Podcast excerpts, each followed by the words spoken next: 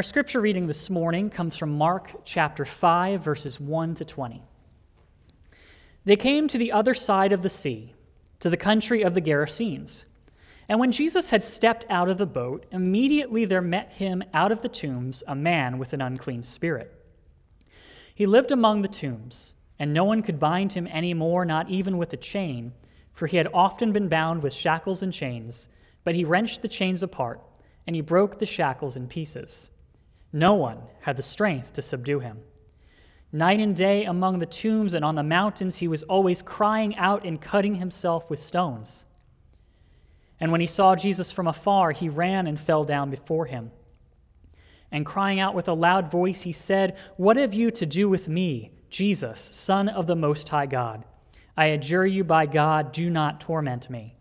For he was saying to him, "Come out of the man, you unclean spirit." And Jesus asked him, "What is your name?"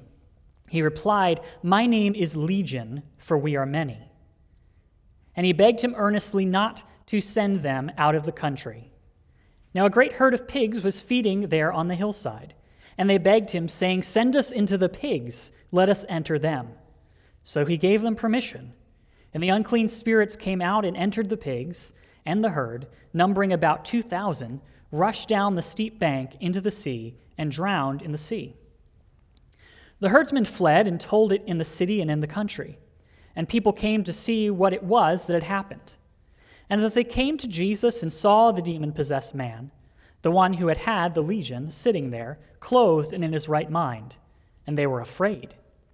And those who had seen it described to them what had happened to the demon-possessed man and to the pigs. And they began to beg Jesus to depart from their region. As he was getting into the boat, the man who had been possessed with demons begged him that he might be with him. And he did not permit him, but said to him, "Go home to your friends and tell them how much the Lord has done for you and how he has had mercy on you." And he went away and began to proclaim in the Decapolis how much Jesus had done for him, and everyone marveled. The prophet Isaiah declares that the grass withers and the flower fades, but the word of the Lord stands forever. And friends, this is the word of our Lord. Thanks be to God. Well, have you seen the news lately? You may not want to. The war in Ukraine continues with needless bloodshed. There have been more mass shootings this year than there have been days. And across the world, people are punished for crimes they didn't commit while the guilty go free. Sometimes it feels like darkness perpetually hangs over our world. And if all we process each day is our newsfeed, it looks like the darkness is winning. And yet when we come to the scriptures, when we come before Christ, we see that darkness will never have the last word. In our passage this morning, Jesus has just calmed the storm on the sea, and he has arrived on the other side of the Sea of Galilee. And it's here we see him come face to face with another form of darkness, where he will show his power. A man runs to Jesus and falls at his feet. And so begins a scene that is more horror movie than it is Hallmark movie. This guy's got an unclean spirit. He's demon-possessed. Now, as Christians, we believe in unseen realities that are spiritual, that though we don't see, are no less real than what we see, with angels and demons, and of course, God, who is sovereign over all things. These demons are ruining this man's life. He lives among the tombs, which means he's surrounded by death, and society has cast him out. He can't be subdued by anyone because he has this extraordinary amount of strength, maybe because the demons are hyping up his adrenaline or they're doing something supernatural there. Either way, they're occupying his body and life like alien invaders. He cries out. He harms himself. He's miserable. And that's what Satan and his demons always do. They seek to bring death instead of life. They seek to keep people imprisoned by darkness and lies instead of free in Christ. And this man can't free himself. He needs someone more powerful than these demons to rescue him. Now, before we go further, I want to just make three really quick points. Number one, mental illness is not demon possession. Say it with me. Mental illness is not demon possession. You guys are so not enthusiastic this morning. Being depressed, dealing with an anxiety disorder, dealing with self-harm, that does not mean that someone is demon-possessed. That does mean it's important to talk to a friend or a family member and quite possibly a medical professional to talk through those things. But that is not demon possession. So I want us to understand that. Mental illness is not demon possession. Number two, Christians cannot be possessed by demons because we already belong to someone else. We already belong to Christ. And so if you've ever seen a movie like The Exorcist and thought, what if that happens to me? Well, you don't have to worry, because if you've trusted in Christ, it will never happen to you. And then number three, our focus should always be on Jesus, rather than becoming overly fixated on things like demons. The focus in this story is on Jesus. So the man sees Jesus and he runs to him. And he has to fall down at his feet because Jesus is more powerful than these demons. And the demons recognize him. They say, "What have you to do with me, Jesus, Son of the Most High God?" And it's clear that they're afraid of Jesus because he's got a request for Jesus. "I adjure you by God, do not torment me." Basically, in the name of God, don't hurt me. Really? Like, really? Never mind that I've just been tormenting this person's life for God knows how many years. Don't hurt me. Seriously? And then we discover that it's not just one unclean spirit, but it's many inside of this guy. Legion is a term for 6,000 Roman troops. Now, we don't know if that's meant to be taken literally, that this guy had literally 6,000 demons or just a lot. But the point is, he is trapped in deep darkness. And notice that it doesn't say it's his fault. And so the Spirit begs Jesus to let them go into the herd of pigs nearby when they come out of the man. Now, this is the weird part of the story. Let's just acknowledge this. I remember reading this story for the first time as a kid and thinking, well, that is interesting. Jesus has authority over all forms of darkness, so the demons cannot overcome him. They have to leave the man because he's told them they have to. They have to ask permission to go somewhere else. They have to submit to them. And so Jesus grants their request. They enter the pigs, and they run the pigs off the hillside to their death. Why? Because that's what Satan and his demons do. They bring chaos and death and harm in any way they can. If they can't harm the man, they will harm the livestock. Now the herdsmen see their 2,000 dead pigs. I mean, it's a little obvious. And they go to tell everyone what happened. Now, these men, since they're herding pigs, are clearly not Jewish. They're most likely non-Jews because Jews and pigs did not mix. It was against Old Testament law. And so these are probably some of the many Gentiles living in the area at the time.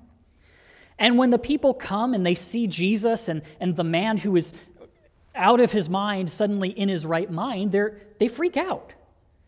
And then they hear the story, and they beg Jesus to leave, probably because they're worried that, well, more livestock are going to get killed if Jesus stays. Never mind that it wasn't his fault that happened. They're more concerned with getting Jesus to leave than they are with celebrating that this broken man has been made whole. They, like many in the Gospel of Mark, do not acknowledge who Jesus is. They care more about their comfort than the Lord who just had mercy on this man. And while they beg Jesus to leave, the man begs to be with Jesus. You see, his life's been transformed. He wants to follow Jesus. But Jesus says no. And that's not because Jesus is mean. It's because Jesus has a mission for him. He says, go home to your friends and tell them how much the Lord has done for you and how he has had mercy on you. First off, look at how beautiful this is. The guy can go home now. He could go be with his friends. His life has been restored. And Jesus tells him, share what God has done for you. What a witness of the power of God will his story be. No one can deny who he was before and who he is. And so the man obeys. He becomes one of the first missionaries. And it says he went away and began to proclaim in the Decapolis how much Jesus had done for him. And everyone marveled. And so Jesus delivered this man from deep darkness. He was a man filled with darkness, living in a world of darkness, seemingly hopeless. But darkness didn't win because Christ stepped on the scene. And what we want to understand then from this passage is that Jesus is the light that shines in our darkness.